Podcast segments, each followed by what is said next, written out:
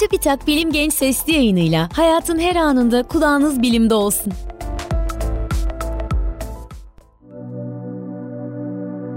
Merhaba, Bilim Genç Sesli yayınına hoş geldiniz. Ben Bahri Karaçay.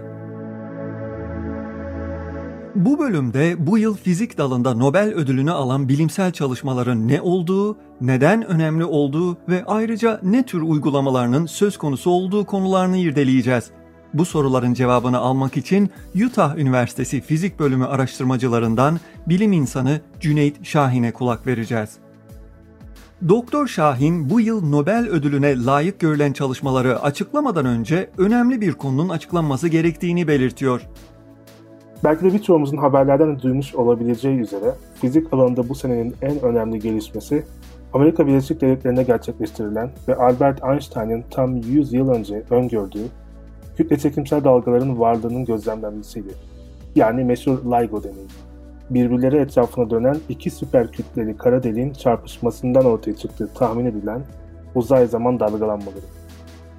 Böyle önemli bir çalışmanın bu yıl Nobel ödülü alamamasının gerisindeki nedeni ise Doktor Şahin şöyle açıklıyor. Nobel ödülleri şöyle belirleniyor. Her yıl bilim insanları bu ödüle layık olduğunu düşündükleri çalışmaları ve meslektaşlarını aday gösterir ve daha sonra Nobel Komitesi bu çalışmalar arasından bir birini seçer, birini veya birden fazlasını.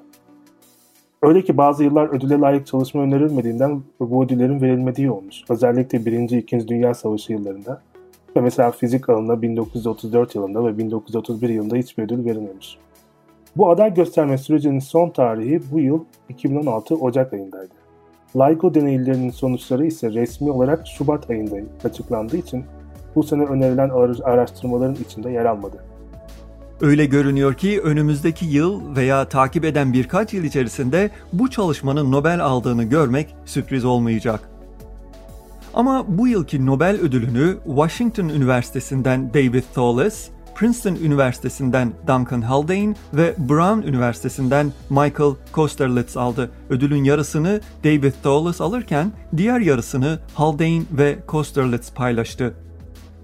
Bu üç, üç bilim insanının fiziğe yaptıkları katkıyı Nobel Komitesi tek cümleyle şöyle açıklıyor. Topolojik faz geçişleri ve maddenin topolojik fazları alanında yapılan teorik çalışmalar.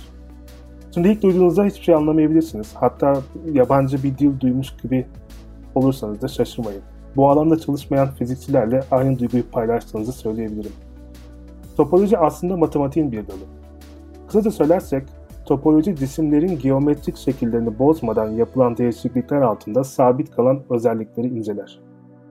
Bunun daha iyi anlaşılması için Nobel Komitesi'nin ödül açıklamasında kullandığı örneği vermek istiyorum.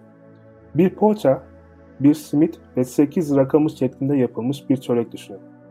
Poğaça şeklinin içinde hiçbir delik yok veya herhangi bir boşluk yok. Simitte bir tane var, 8 rakamı şeklindeki çörekte de 2 tane delik var. Topolojiye göre, matematikteki topoloji tanımına göre bu üç cisim birbirinden farklı sınıflara dahiller ve topolojik özellikleri de birbirinden farklı olacaktır. Aynı şekilde simit şeklinde bir cismi parçalamadan veya kırmadan ufak değişiklikler, değişikliklerle bir kahve kupasına dönüştürebiliriz. Yani üzerinde aynı sayıda delik olan cisimler birbirlerine dönüştürülebilirler. Yine benzer şekilde yumuşak malzemeden yapılmış bir çay bardağı düşünün bunu da hafif değişikliklerle bir çay tabağına dönüştürülebiliriz. Bu şekilde birbirine dönüştürülebilen cisimler aynı topolojiye sahiptir ve benzer özellikler göstermektedir. Thales, Duncan ve Casterlitz, matematiğin bu prensibini kullanarak topolojik malzemeler de geliştirilebileceğini gösterdi. Bildiğimiz üzere maddenin katı, sıvı, gaz, plazma gibi halleri var. Bunlara faz da diyebiliriz. Maddenin dört fazı diyebiliriz. Bu fazlar arasında geçiş yapmak mümkün. Yani gaz halinde bir malzemeyi soğutarak yoğunlaştırıp sıvıya, sıvı halindeki bir malzemeyi de sıcaklığını daha da düşürerek katıya dönüştürebiliriz. Bu üç, bilim insanının yaptığı teorik çalışmalar beşinci bir hal olarak topolojik fazın da bulunduğunu ve maddenin diğer halleri arasında geçiş olduğu gibi topolojik faz geçişlerinin de olabileceğini gösterdi. Tabi bunun gerçekleştirilmesi için sıcaklığın çok daha fazla düşürülmesi gerekiyor ki burada da kuantum fiziğinin etkilerini gözlemlemek mümkün oluyor. Tamamen teorik ve matematiksel bir çalışma gibi gözüken bu topolojik faz geçişinin yaşamdaki karşıtı nedir sorusunun cevabını ise Cüneyt Şahin şöyle açıklıyor. Buna birçok örnek vermek mümkün. Bunlar içindeki en önemli örneklerden biri 1980 yılında gerçekleştirilen Quantum Hall etkisi deneyiydi.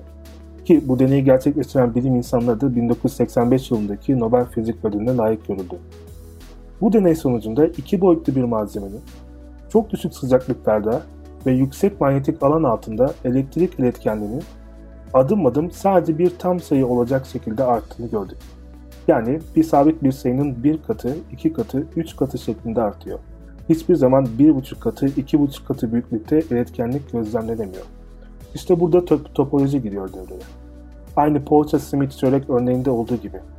Topolojik özellikler malzemenin sahip olduğu bu deliklerin sayısıyla alakalı. Yani bir delik, iki delik, üç delik. Hiçbir zaman bir buçuk delik diye bir şey olmayacağı için veya iki buçuk delik diye bir şey olmayacağı için e, iletkenlik de bu değerleri almıyor. Bu da düşük sıcaklıktaki bu üretkenlik özelliğinin tamamen topolojiyle bağlantılı olması gerektiğini gösteriyor. Doktor Şahin çalışmanın uygulamalarına bir diğer örnek olarak yine çok düşük sıcaklıklarda topolojik faz geçişleriyle süper iletkenliğin ortaya çıkmasını gösteriyor. Bildiğimiz gibi her maddenin bir elektrik direnci vardır. O yüzden bir kablodan elektrik geçerken direncine bağlı olarak bir miktar elektrik ısı şeklinde kaybolur. Süper iletken malzemelerde ise elektronlar hiçbir engelle karşılaşmadığı için bir direnç söz konusu değildir ve bir elektrik kaybı yaşanmadan bir noktadan diğer noktaya elektrik iletilebilir. Bugünün tüm enformasyon ve bilgisayar teknolojisinin silikon bazlı yarı iletkenler üzerine kurulu olduğunu hatırlatayım. Bu tip topolojik malzemeler kullanılarak süper iletken temelli bilgisayarlarda geliştirilebilecek teknolojiler arasında.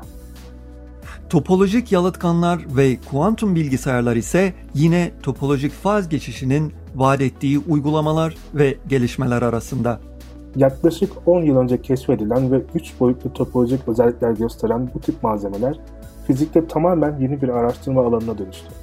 Bu tip malzemelerin içi yalıtkan özellik gösterirken yüzeylerinde iletken bir tabaka bulunmakta. Topolojik yalıtkanların keşfinden sonra hem 2 boyutlu hem 3 boyutlu kristallerin birçok topolojik özellik taşıdığı anlaşılmaya başlandı.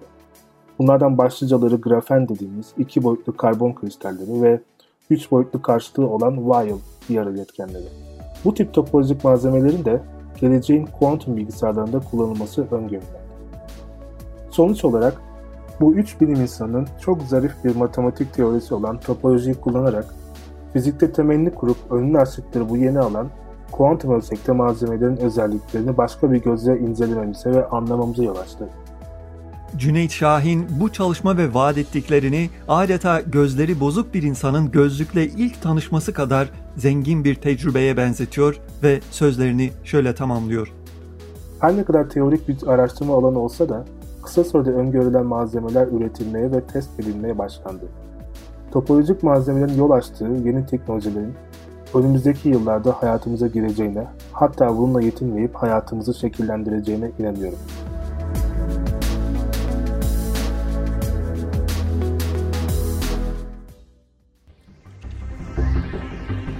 Bilim Genç sesli yayınlarını SoundCloud, Spotify, Google ve Apple Podcast kanallarımızdan takip edebilirsiniz.